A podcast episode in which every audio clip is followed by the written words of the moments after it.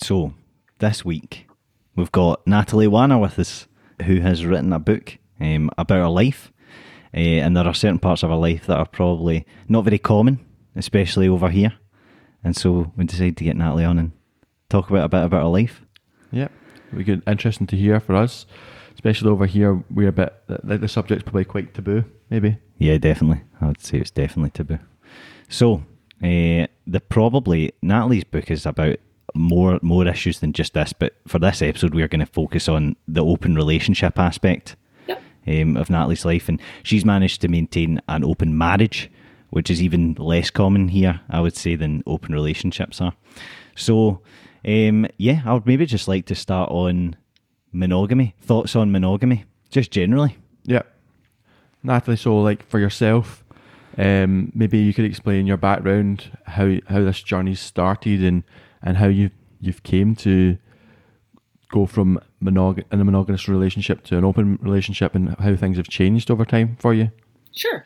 So I think that when I start this, although I can tell you that I was monogamous before, it was an act. It was like I cheated before too. Like I was married before my husband now, and I had an affair, and I told him immediately because you have to, well, because I wanted to, because it didn't sit right. And after that happened, now that's 20 years ago, and I still don't feel good about it.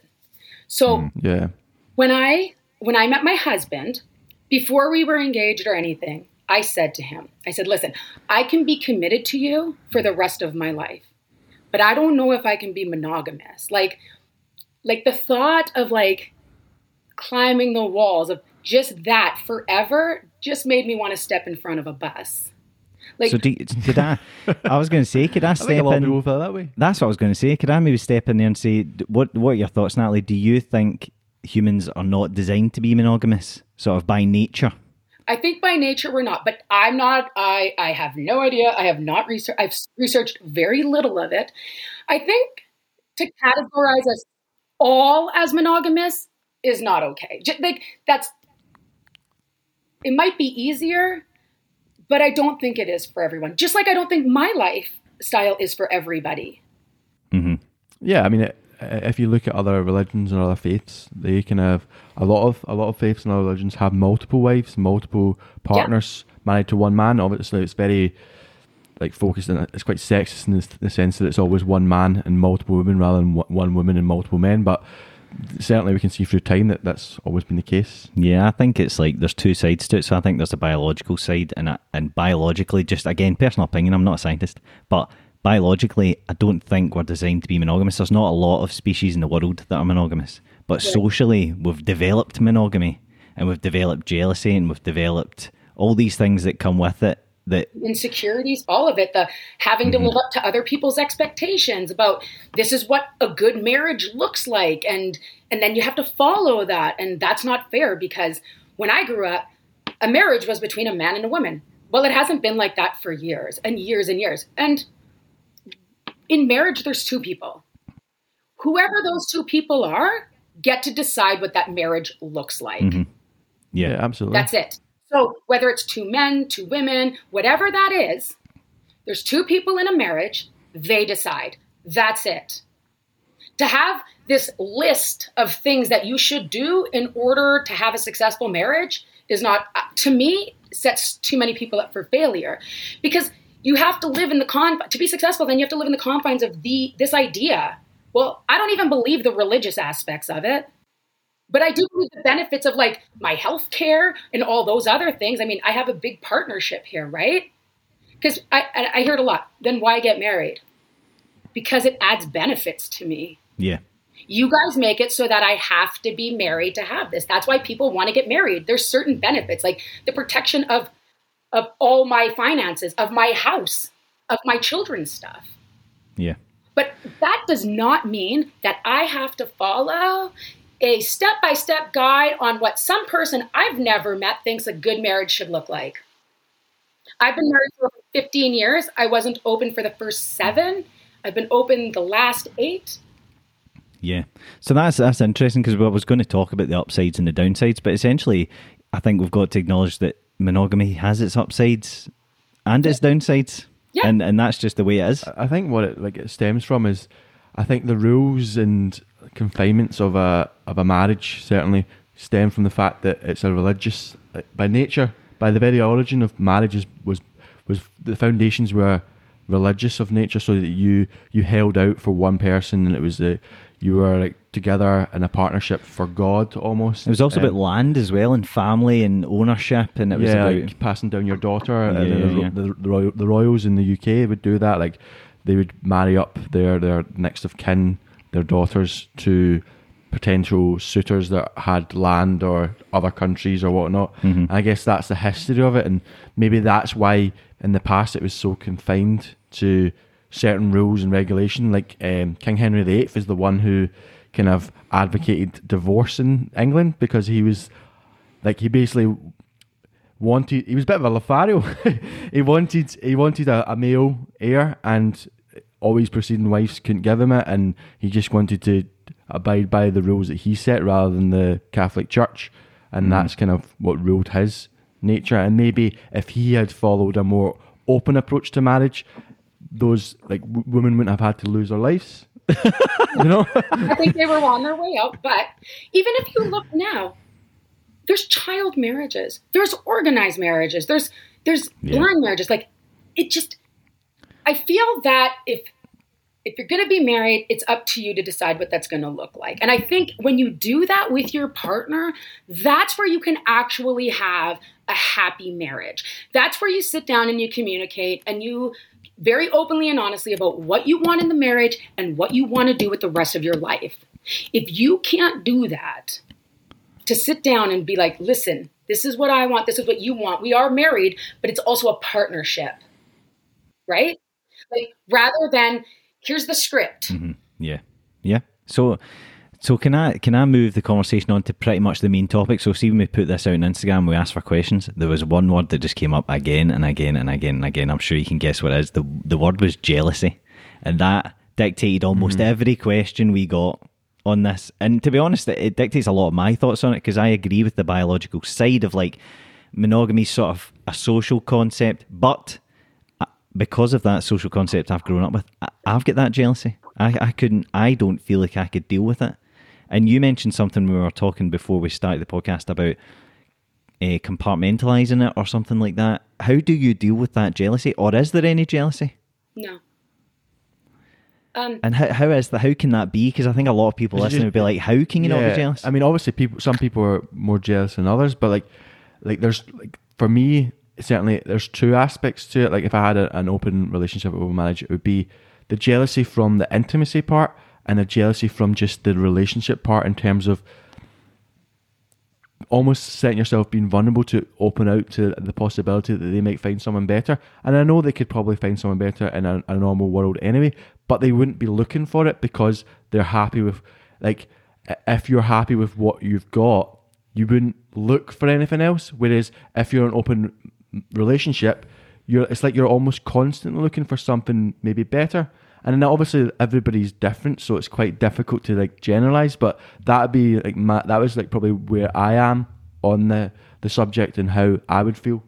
But I don't know what would be your advice for compartmentalizing it, like, to make sure that you separate the jealousy from the relationship? First of all, I think that, and I'm just speaking for myself, I think that if you are a jealous person, I don't necessarily think that you're going to be successful in this type of relationship, because if you're a jealous person, I feel like you would be full of anxiety and, you know, and fear constantly. And that could erode all the trust, right?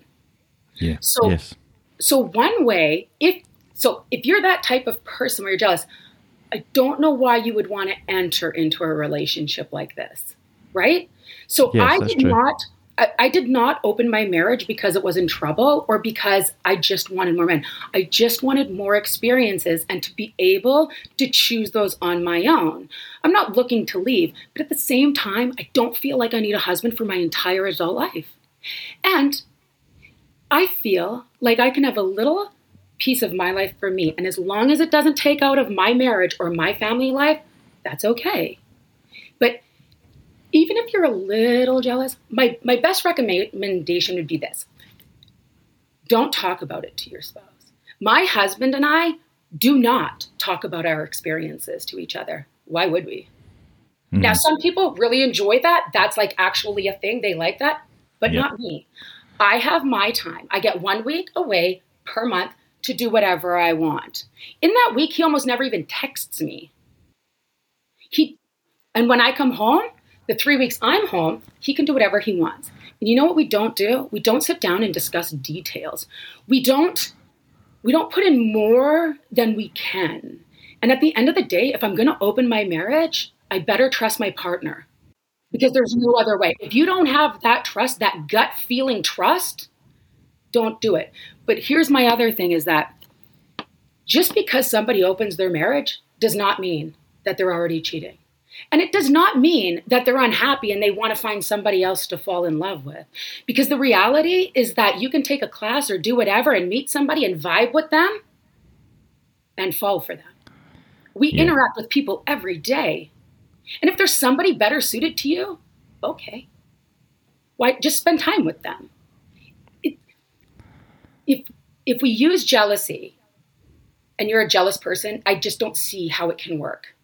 Yeah, and that's what I was going to say. That makes sense. Of course, that makes sense. However, from reading your book, there is parts where you, at the start of it, when it's kind of new, you ask your husband, well, you sort of ask him how it went, but you sort of acknowledge that you don't really want to know the details, which is kind of what you spoke about there.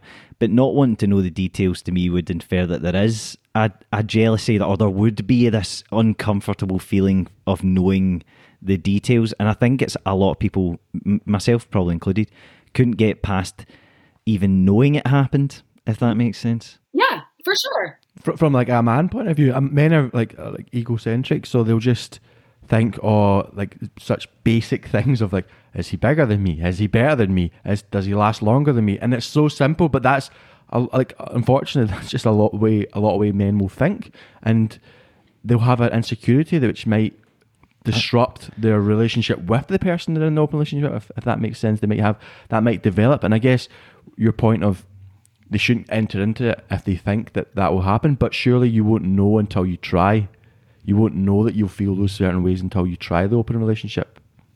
Well, that's fair, absolutely. But you also know if you're a jealous person beforehand, and my husband and I are not. Mm-hmm. So it's a kind of line of jealousy. Doesn't mean that you can't feel uncomfortable or that you're comfortable hearing every single detail. It just means, buying on large, you're not a jealous person, so this is doable. Yeah. Yeah. You're getting more benefit than negative. Yeah. I trust my husband that he's going to go out there and represent himself in an appropriate manner, and he's going to have great experiences. And he's going to come back home and, you know, and continue his life here and whatever, right? And he trusts that every time I leave the house, I'm acting appropriately, I'm doing what I need to be doing, and I'm not doing anything shady. I'm not being sneaky. I'm very out in the open. Mm-hmm. So because we do that, we don't have the whispers. We don't have, like, it's all out there. So there's nothing that anyone can tell us that's going to be shocking. And so just like to journey back, what point, like, did you understand that this is something you wanted to pursue? You spoke about in your past marriage, you had an affair. Was that the critical point where you thought that open marriage was an option, open relationship was an option? Because maybe the UK is quite far behind, like North America, like Canada and USA. But like, I think in this country where we live, like if you had an affair, that wouldn't be like, okay, the next step I'll do is I'll pursue an open marriage. They would just come to the conclusion that that person wasn't right for you if you didn't want to be with them and you felt the need to like go somewhere else. So you just pursue another person who is more suited, so you wouldn't feel tempted. So like at what point did you realize that there was possibilities to have an open relationship? Is it just because you guys over there are much more advanced than us, or is it more open to you guys, or have you always known of it? I didn't know when I had the affair. I didn't know. But what I did know was when I met my current husband that I never wanted to do that again. Like I hurt somebody that just genuinely loved me and cared for me. That's the long and short of it. Everything is on me for that. That is 1,000% my actions. And I was like, I'm never doing that again. Like, that's my character. That's who I am. Like, I have to hold myself to a better standard. Like, this is not okay. So I reach into my truth and I find my okay. Well, I don't want to be a cheater. And when I went to my husband, I said, I don't know if it's ever going to happen, but if it does, I may want an open marriage. I may want that freedom again. And he said, no problem. I imagine a lot of people feel like that, but they just don't say it. Yeah, that's very true. So that was before we were even engaged. We got married in 2006, and I think we opened our marriage in like 2013, 2014. And so we were together and we traveled a lot. Like, we traveled the world together. Like, we did so much together and we're like best friends. But then our dreams are different. I like writing and he's a musician. Mm-hmm. I don't want to just sit on the couch to show a united front that we're married now and life is over. So we got together and I said, okay, I want to write New York. You want to play music. Why don't we give each other the time to chase our dreams and encourage it openly, honestly, all out? Because that's how I'm going to spend the rest of my life, is chasing everything I want. So like, I guess the question that probably most people would have and I have is like, so why does it need to go? So why can't it just be a case of you explain that to your husband explains that to you, and you have an open relationship in the sense of you have your freedom to do what you want? But a lot of people here would struggle with the difference between having the freedom to do what you want and having your own part of your life, to the aspect of like sleeping with someone else and having a relationship with someone else. Like, is it about the sex element? Is it about the intimacy with someone else? Like, why does it have to go further than just having your freedom and having your own time to do what you want to do? Why does it have to go to another relationship with somebody else or sex with somebody else? Well, I think you can open your life and not even open your marriage if you didn't want to. But for me, I want to have different experiences. I want the newness again. I want to experience other people. And I'm not ashamed of that. I'm okay with that. I love my husband. This is my partnership forever. Like, and I know that, and I feel good in that. And that happens because I get to live my life the way I want, and I get to do it respectfully, and I don't have to be sneaky, and I'm not shady. I'm right out there. Yeah. And that's my preference. And as long as I'm not hurting anybody and I'm not being sneaky or anything like that, that's my prerogative. So do you have any rules or limits on how close you can get to other people in an emotional sense? No. And so how would it bother you if your husband felt as close to another person as he did to you? I think it would bother me. Okay, here's the thing. It would only bother me because my husband is a huge introvert. Yep. Okay. Right? So then I would know there's a difference in behavior somewhere, and that might set off my alarms. But for me, I'm an empath. I am very outgoing, and I have a whole other relationship in New York, like full of closets and everything, right? I had that. So every time I was going to New York, I was going to see somebody, a specific somebody, right? For years, I cared deeply for him. Deeply, and his children. I love them. And that takes nothing away from my husband. Love will always grow in my life. I'm not going to apologize for that. But even in all the years I've been seeing the gentleman in New York, I never once wanted to leave my house or my marriage or anything, because my marriage was never in trouble. I never opened my marriage because it was in trouble or because it was a last-ditch effort to see if we could save a relationship. We did it because we were comfortable enough to know in our own marriage that we could do whatever we wanted in our lives, chase our dreams, support each other, and always come back to the table.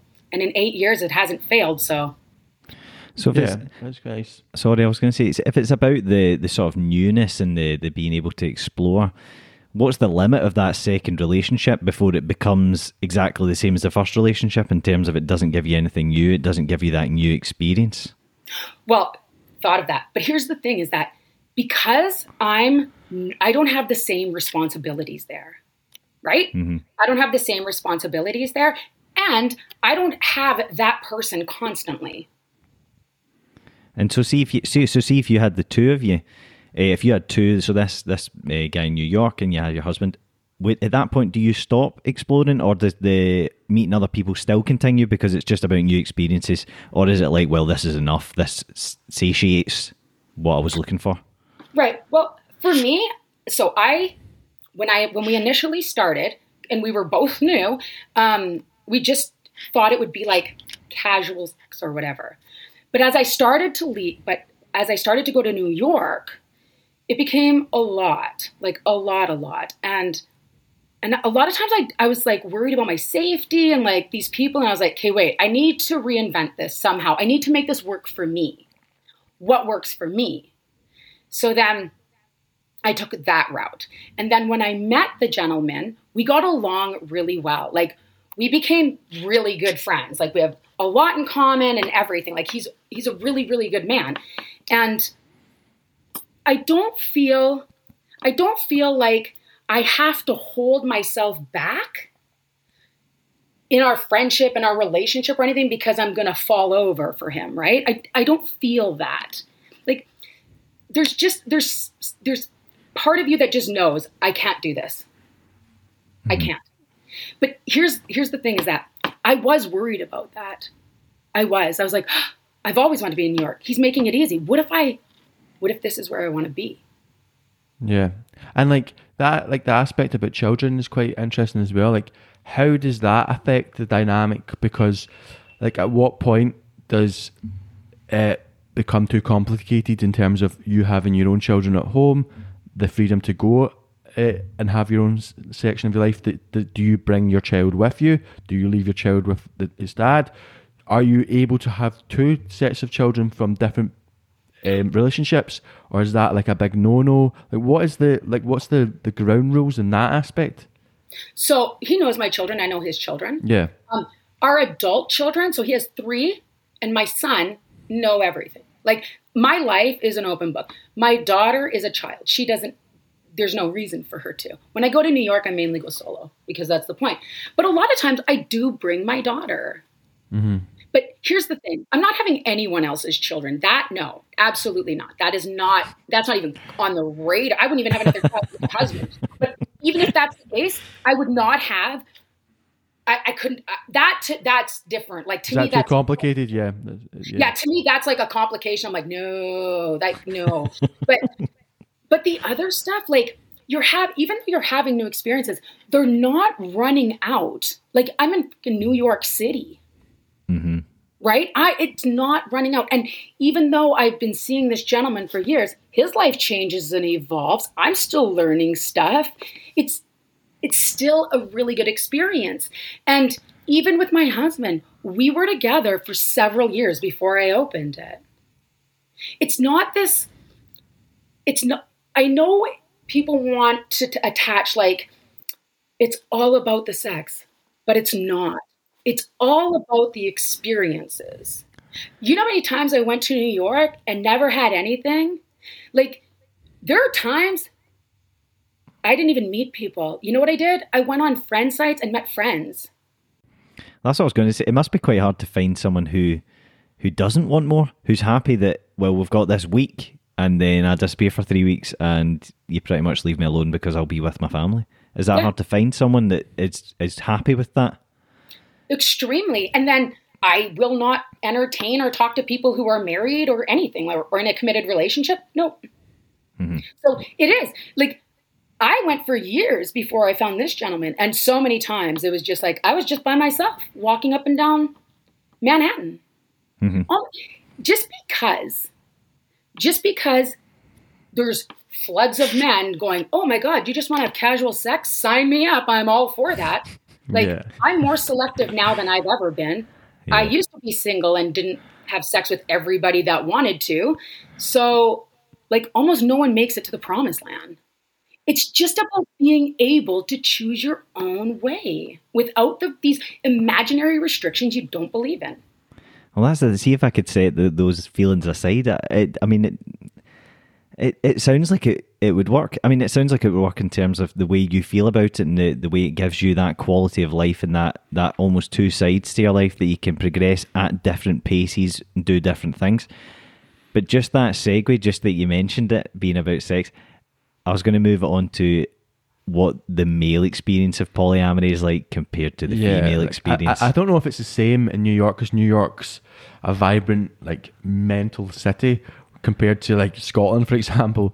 But, like, I've watched the Louis Theroux documentaries. I don't know if you have as well, but their examples of those type of relationship is always very one-sided, where a woman has all these options, like, all these, because obviously men are quite like, you just want to have sex, excellent.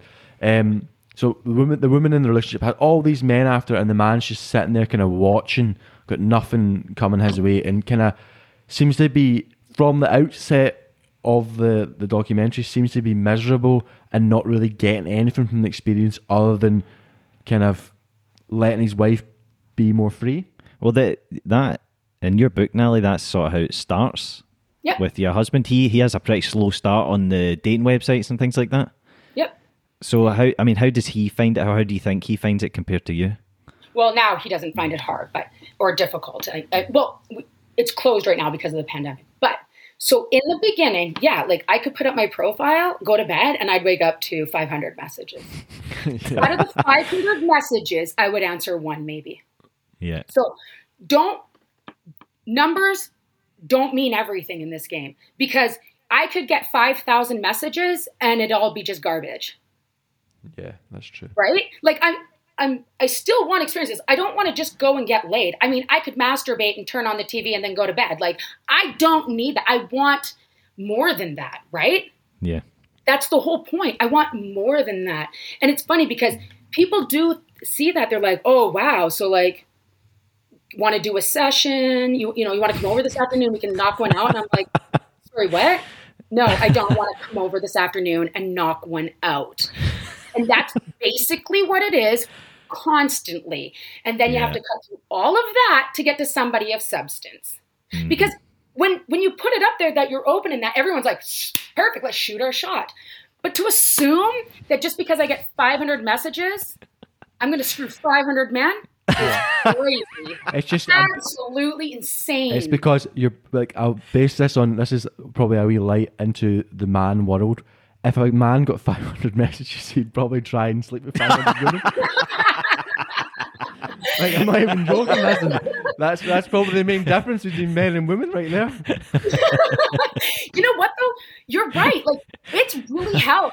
It's really hell online. It's brutal. It's, you don't know who's real, who's not, who's authentic, who's not, who's going to show up, who's going to ghost, who's going to mess with your life.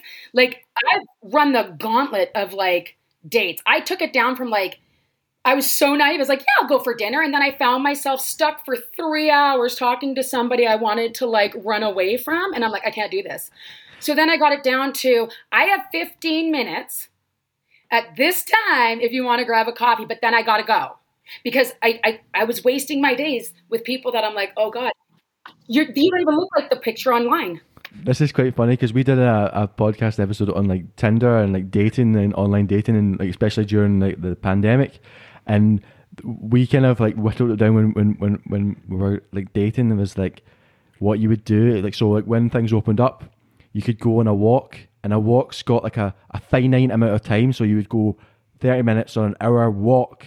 So there was, you know, if you go out for drinks, the night's open. There's no end. There's no defined end, because it's up to both parties where they want to take that. It could end the next morning. It could end after one bar, whereas a one walk is just an hour. So you can kind of just nip it in the bud. And that's, like, similar to what you've done, like, 50 minutes. And you can just decide, because there's a difference between talking to someone online and meeting them in person. There's very different aspects that they change or become better or become worse based on conversations. So I like that. That's a good approach. Well, and I was like, I was wasting my whole week with people that I'm like, I wouldn't even give you 10 freaking minutes, but I told you I would give you 4 hours. So here I am. And you know how many times I show up and I'm like looking around and they're like, hey, Natalie. And I'm like, what picture are you using? One from 1995. Yeah. Or not even them. And I was like, so then I was like, okay, wait a minute. I'm doing this wrong. I'm giving way too much of my time away, hoping everybody's going to respect it. And they're not. So then I cut it off. I shut it right down because it was getting ridiculous. Like there was one day, and it's in the book, I met somebody at a bar and all he did was talk about when he recently left his wife and all the threesomes he was having. And he's showing me pictures and he's like, it's like he's 18, except he's like 45 and like recently kicked out of his house for cheating. And I'm sitting there going, oh my goodness, leave college already. So I guess a lot of people want to know the answer to this question. So like and this question I've been asked about it, how would you approach the subject? So you say you were in a relationship and you were feeling this way and you have not spoken about it before. We and Scotland's maybe a wee bit further behind than North America for this kind of thing. How would you approach the subject to not hurt somebody's feelings and make them think that you just want to be with other people and it's purely just about like the way that you speak it like so openly about your relationship and how it works for you? What would be your advice for someone who wants to approach that topic and not like offend or hurt their partner? Well, first of all, make sure that you're in a situation or a place that's comfortable for both people. Allow enough time to have the conversation.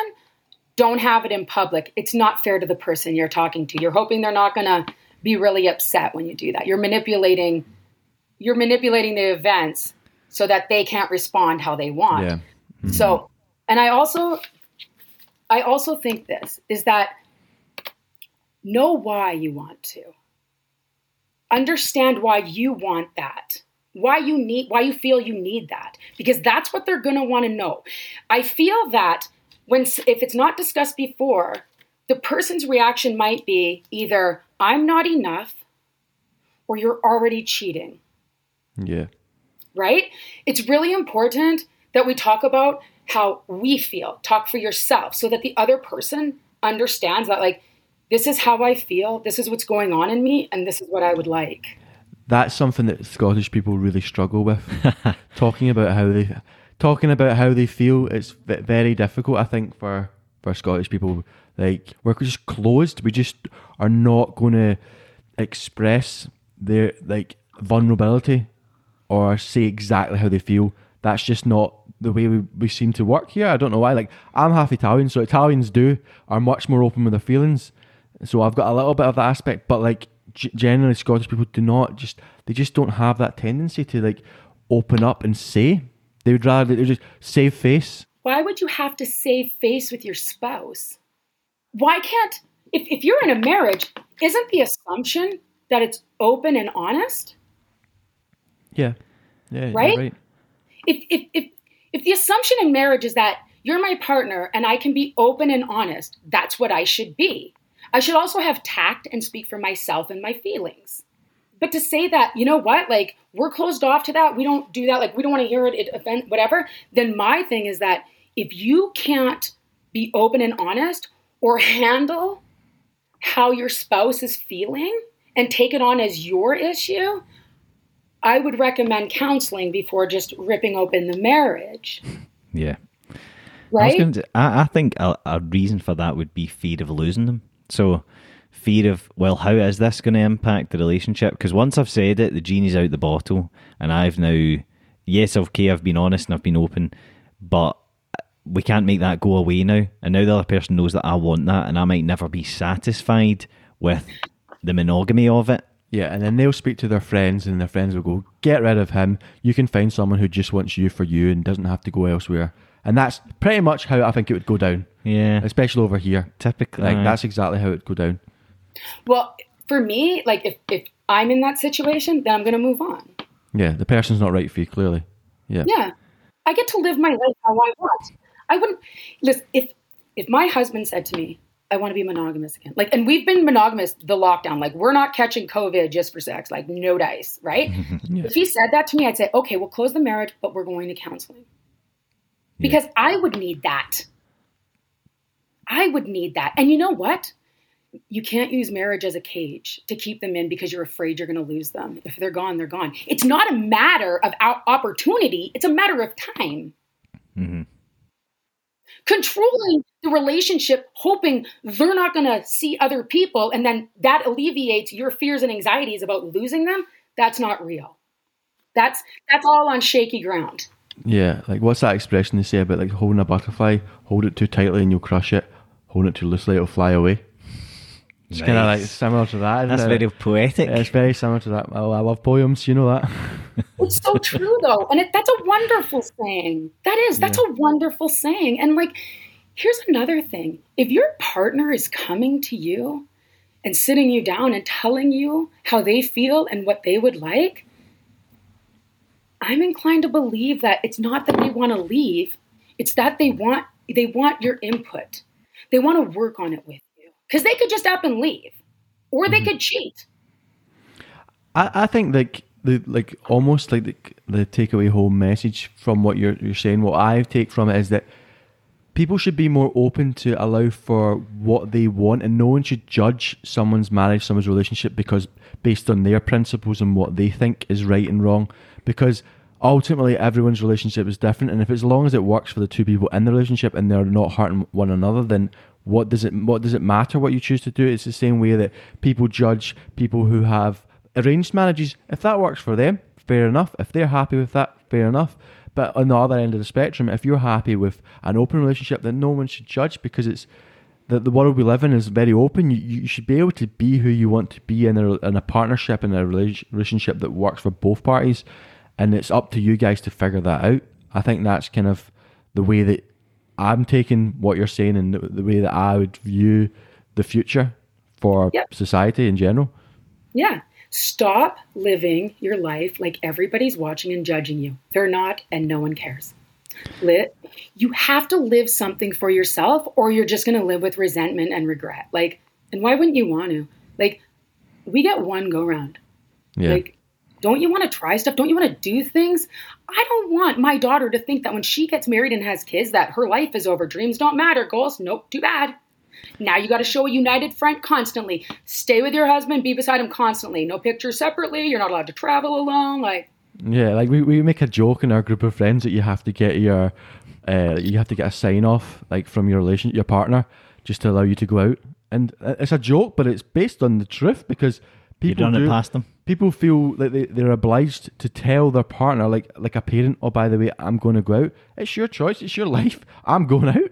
Mm-hmm. Like, I know there's a little bit of like communication there, but like, you shouldn't have to get permission. I'm like a permission slip. No, I get what you're saying. You're not.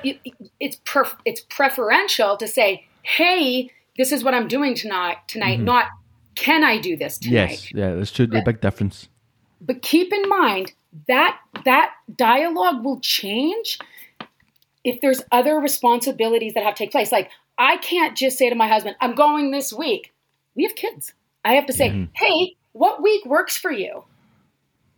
Yes. Yeah. You know what I mean? So it changes, right? But it's for me, very open, very honest, not brutally. We have a great relationship. We know how to communicate. But there's nothing sneaky. There's nothing shady. And I think because of that, we've been able to even build our trust stronger on our separate lives. Like, mm-hmm. when I went to my husband and I said, I'm clawing at the walls and I feel like I'm dying. I want to open the marriage now. That was the scariest thing I've ever done, ever. But if I could do that, there's nothing I couldn't do. What were your fears? I had a couple of them. I had fears that I was broken. I had fears that I would fall in love with somebody else and leave. I had fears that he would leave. My husband's a great catch. He's very intelligent. He travels the world. He plays instruments. He's in a band. He's a great catch. And I worried about somebody better suited. What if there was somebody, you know, that fit into his life better? I don't necessarily want to go to concerts and do all that stuff. And then I realized, after reading some stuff, you can't be everything to someone. Mm-hmm. And to have that expectation that he's going to be able to fill every corner of my life and my full cup isn't fair. And it sets it up for failure. It's fascinating that your fears are almost the same fears that we've probably talked about already on this podcast and that people have wrote in about. Initially, because that's what they were. You don't know what's going on. It feels so foreign. You don't know what to do, but you just know that you're dying. Like, you're just on autopilot. You're no longer engaged. You're just there. But that's interesting. So if I was a listener to this and I was listening to you talk or I read your book, it's interesting to hear that you had the same fears, because I think a lot of the time, the way you explain it, we assume that you've always thought that way and that you didn't used to think necessarily the way that a listener or someone who sent in a question will think. So it's interesting to see that you went from feeling that way and having those fears to now being almost an advocate, certainly from personal experience, of that type of relationship. That's really interesting. Yeah. And I mean, you're completely right when you say, like, people do expect their partner to be everything, and it's a high expectation, isn't it? Like, to expect everything from one person, and all your like, some people like abandon their friendships when they find someone they love, and then their partner becomes their best friend, their just general friend, their lover, their every single thing in their life. And if that breaks down, where does that leave you? Like, you putting too much stress on one another. Yep, that's exactly right. You've done what you thought was right, what was told for you to do, and you're miserable. Yeah, you're just miserable. If it works for other people, great, but like, the codependency has been much, right? So I did feel like that. I did, but here's the thing: is that it scared me far worse to be on autopilot. Yeah. It scared me far worse to like do nothing. Cause I was like, I'm going to throw it in the air, and I'm going to be honest, and I'm going to sit down and talk to him, and I'm going to see what happens. And it was okay. Like, you talk for yourself, right? And even then, it's not like you just jump out and do it. Maybe you never do it. Maybe talking about it is enough. Yeah, because it gives you the possibility to be free, to feel free. Yeah. I know plenty of people that are open and won't have sex with other men, but they like the freedom to be able to decide for themselves. But they have no interest. Like, it's not always about the sex. And if we bring it down to sex, it doesn't do much for the relationship. Like, when I prioritize my relationship, sex is not first and foremost. Trust is. Honesty is. Sex is so far down on the totem, I don't even care about it. Oh, like, here's an example. When I'm creative, I sometimes lose my sex drive for like 4 months. So my husband's not supposed to have sex ever. And I'm not taking one for the team. If I don't want to have sex, I'm not having sex, right? Mm-hmm. So if I'm shut down because I'm doing something and I'm like more in partnership mode, why should he go without? Yeah. So, and what happens if one day it just doesn't come back? Am I supposed to expect him to never have sex again? Could you do it? That's interesting. That's an interesting question. Like, I know many people that have been in relationships and they've had a higher sex drive than their partner, and they've just lived miserably because of that. And, or they cheat or whatever. Yeah, it's so like just blatant in your face of why it shouldn't be that way, but it's just, it's, for some reason, just so taboo. Yeah? It's hard to analyse a sort of societal culture that you've grown up in, because you've grown up in it. So it's really hard for us to acknowledge why we find it so uncomfortable. Because firstly, for example, like, addressing your partner would be one thing, right? Once you've overcome that hurdle, like, I don't know how it went for yourself, but like, if I went to my parents or my friends, the scrutiny and like the judgment I'd feel for them would be like overbearing. And I know that's wrong, but that's just the honest truth of how they would be, because they have certain views and certain opinions. And like, I would care, because people care when someone they care about has a negative feeling towards something they're doing, whether it's right or wrong. So how did you judge? How did you cope with, like, maybe judgment from people that you cared about? Well, my opinion about me matters more than anybody else's. So if my life makes you uncomfortable, you're free to go. But I'm not going to live in misery for your comfort. That's not fair. I didn't sign on for that. I'm allowed to live my life how I want. If you don't want to be part of it, that's cool. Way to go. I like that freedom. But my opinion has to matter more. If my friends and family come to me and they're like, this is wrong, yada, yada, yada. And I say, you know what? Okay. You know what? If this upsets you, I won't do it. What the hell? Yeah. Where's my happiness in this? So I'm just living for other people to be comfortable and happy. I don't get that. Just because I'm different.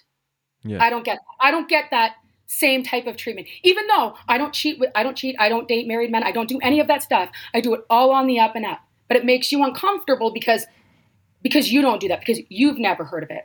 That's not my problem. I don't live for you. I live for me. And guess what else? The only person I need in my corner is my co-pilot. And if he's on board, doesn't matter.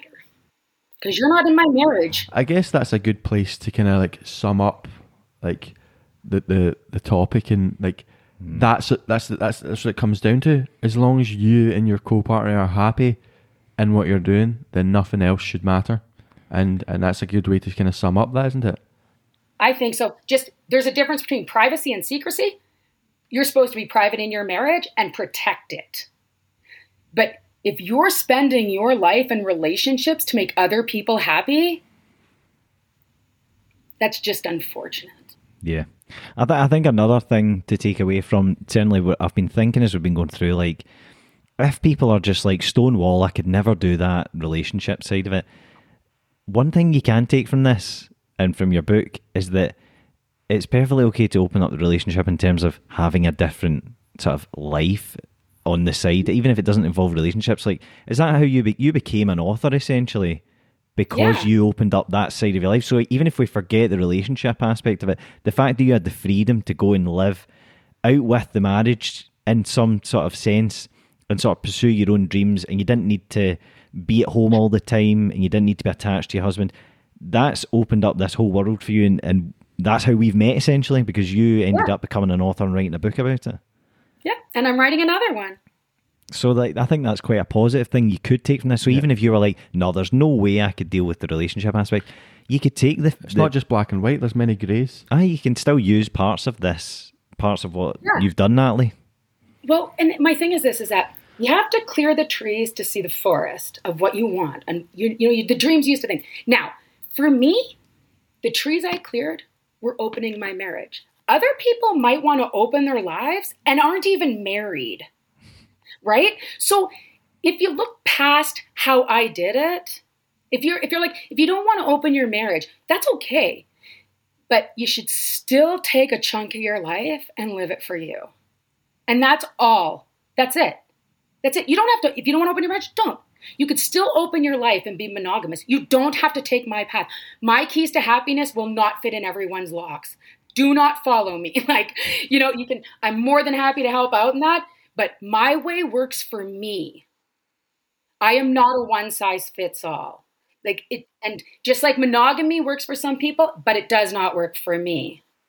And swinging works for other people, and it does not work for me. That's what it is. Marriage isn't a one-size-fits-all. That's right. Yeah. I think that's a pretty good way to sum it up. Yeah. Yeah. You happy to end it there? Yeah. Like, it's been great to have you on. I mean, would you like to like mention your second book, or is it under wraps at the moment, what it's about? And so my first book was about the experiences I had, and the second book is how you can too. And it's not... Nice. About, let me show you how to open your marriage. Although there are things like that, but that's a small part. And then it's like, but look what else I did. Look at the writing. Look at the traveling. Look what I was able to accomplish just by taking a little part of my life and making it mine again. Yeah. Just realizing an old dream. That's it. And then all I wanted was to be a writer in New York. And before I knew it, I was a writer in New York. And I cannot, even now I'm like, whoa, like it's like, I can't believe that I went there with this intention and I made it happen. Yeah. I would say to anyone listening, your book Crazy on the Inside is such an addictive read. And I honestly, I couldn't put it down, and it's split into such manageable sections. Like, I didn't feel like it's ever really, really long. Like, your chapters are kept quite concise. And so there's no time to get bored, because you move on to the next thing straight away, and then the next thing after that. And it's a very, very interesting read, but it's a very easy read as well, which is, I think, it's like the main hurdle with a book, because a book can be as good as you like and have as much information in it as you like, but if it's too monotonous, you can't get through it. So no, it's a very, very good book for anyone listening.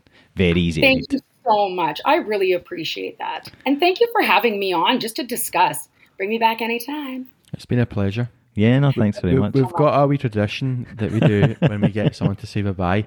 So basically, we just always whisper bye. Is that something you can do for us?